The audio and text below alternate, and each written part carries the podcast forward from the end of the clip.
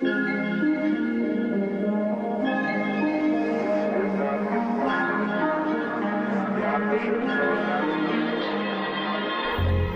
and welcome to Walks of Life. In this episode, I'm going to tell you about the first impressions on day one after landing in Shanghai. Right after placing foot on the ground, together with the other students, I got on a van that took us to our dorm in the northern outskirts of Shanghai, whizzing through different neighborhoods and sceneries, alternating between rural, poor, and some super modern architecture here and there. The contrast would have taken anyone aback.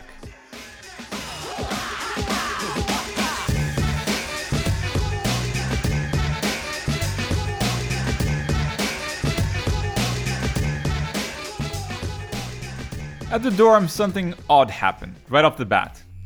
Me and my good friend, the only friend I had in the group until then, had asked to be placed in the same apartment, but had not been told of the final arrangement until we got there. And well, it turned out that I had to share the flat with another guy who, out of sheer chance, had the exact same surname as my friend. The two had clearly been swapped. So we explained the situation to our supervisor and managed to get them reassigned. Luckily, because imagine how unfortunate it would have been to spend one year sharing the flat with another person because of a silly misunderstanding. Well, the apartment was for three, and I'll refer to the other two guys as Hendrik and Lewis. They played a fundamental role not only in that year, but also in the rest of my life.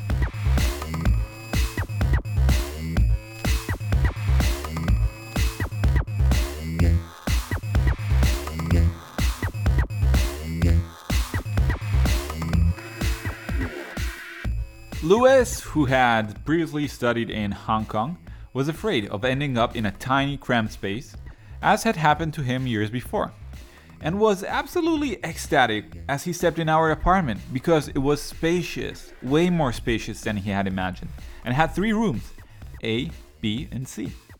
A had its own ensuite bathroom, and then B and C who shared one.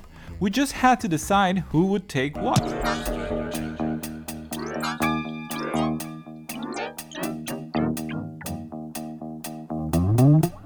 Faith decide for us by drawing straws.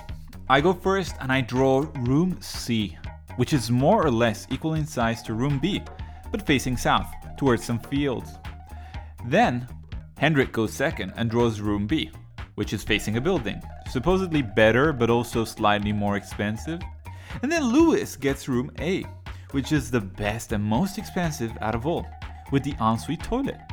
To say the truth, the rent wasn't really a huge discriminant as they were all far, far less costly than what I would have paid at home, and none of us was too bothered to pay a few euros more per month to get a better deal.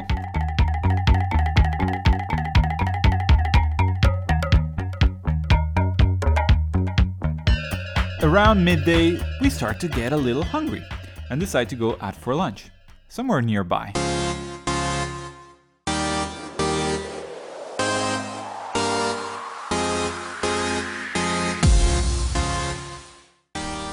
Walk down the road looking for options where to eat and stop at the first non shabby looking restaurant. Because believe it or not, there are some not so good restaurants in China. Yep, the rest were just too chaotic, too loud for our taste. As we sit down, I get my first food related surprise in China. The whole cutlery set, plates, chopsticks, and even the cup in front of every seat was wrapped in plastic foil. It was like they had just been mass manufactured, straight out of the factory, and placed there. It was probably for hygienic reasons. The more I think about it, and the more it makes sense. But it just was out of the ordinary and it stuck. They were probably washed dishes which had simply been wrapped and reused that way. Just a small town girl living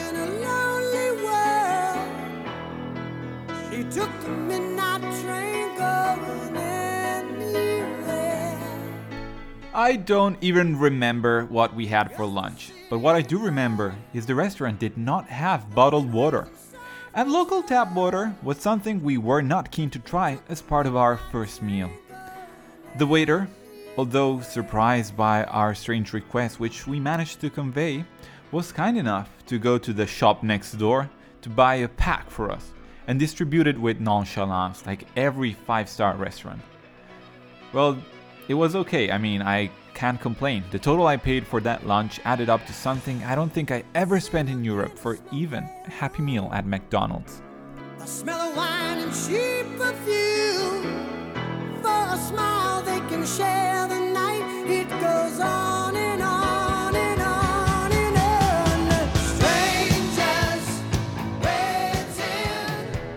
After lunch, although a bit tired and a bit jet lagged, we went on a sightseeing tour of the city by bus. And while we were on it, the local guide taught us our first few Chinese words, which really stuck to my memory. The word menu, which is English for a list of dishes you normally use at a restaurant, can easily be misinterpreted in China for something else, for menu, which means lovely lady. So the advice was be careful because if you pronounce it wrong, you may be delivered with local lovely lady instead of what you asked for.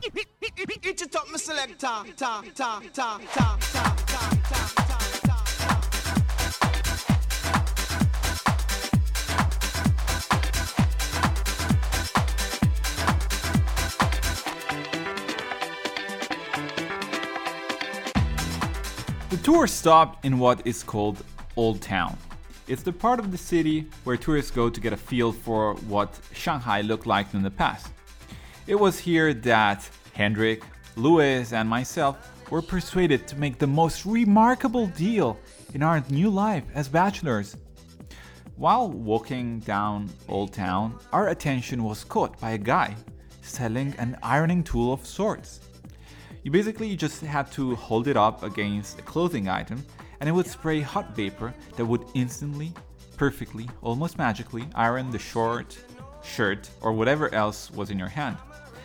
I say in your hand, but actually I should say in his hand because we were so astonished by this tool and deemed it so irreplaceable given our future ironing needs that we bought one straight away.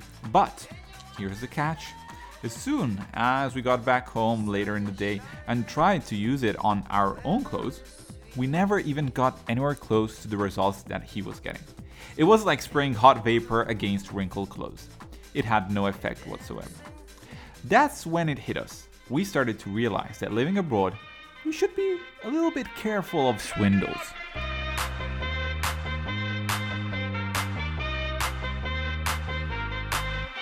Somebody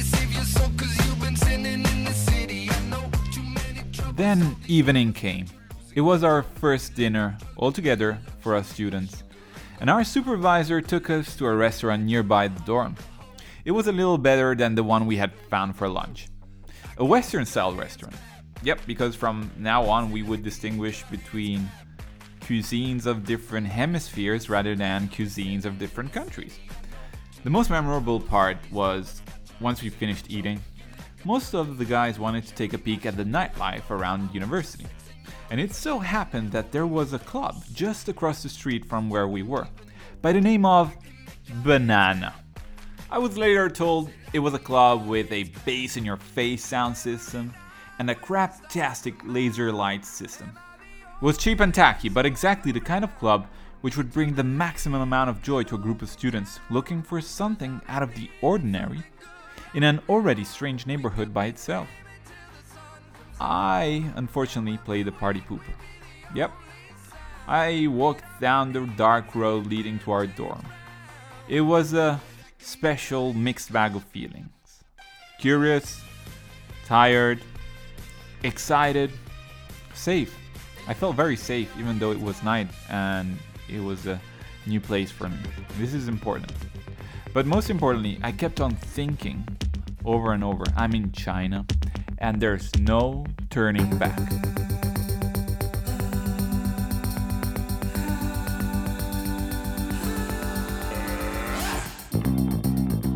Bass.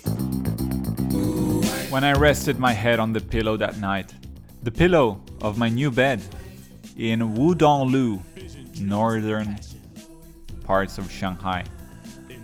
I couldn't fall asleep, even though I was extremely tired. I watched out of the window the lights coming from the road, and it was truly, truly touching moment. It was a new year as a foreign student in China.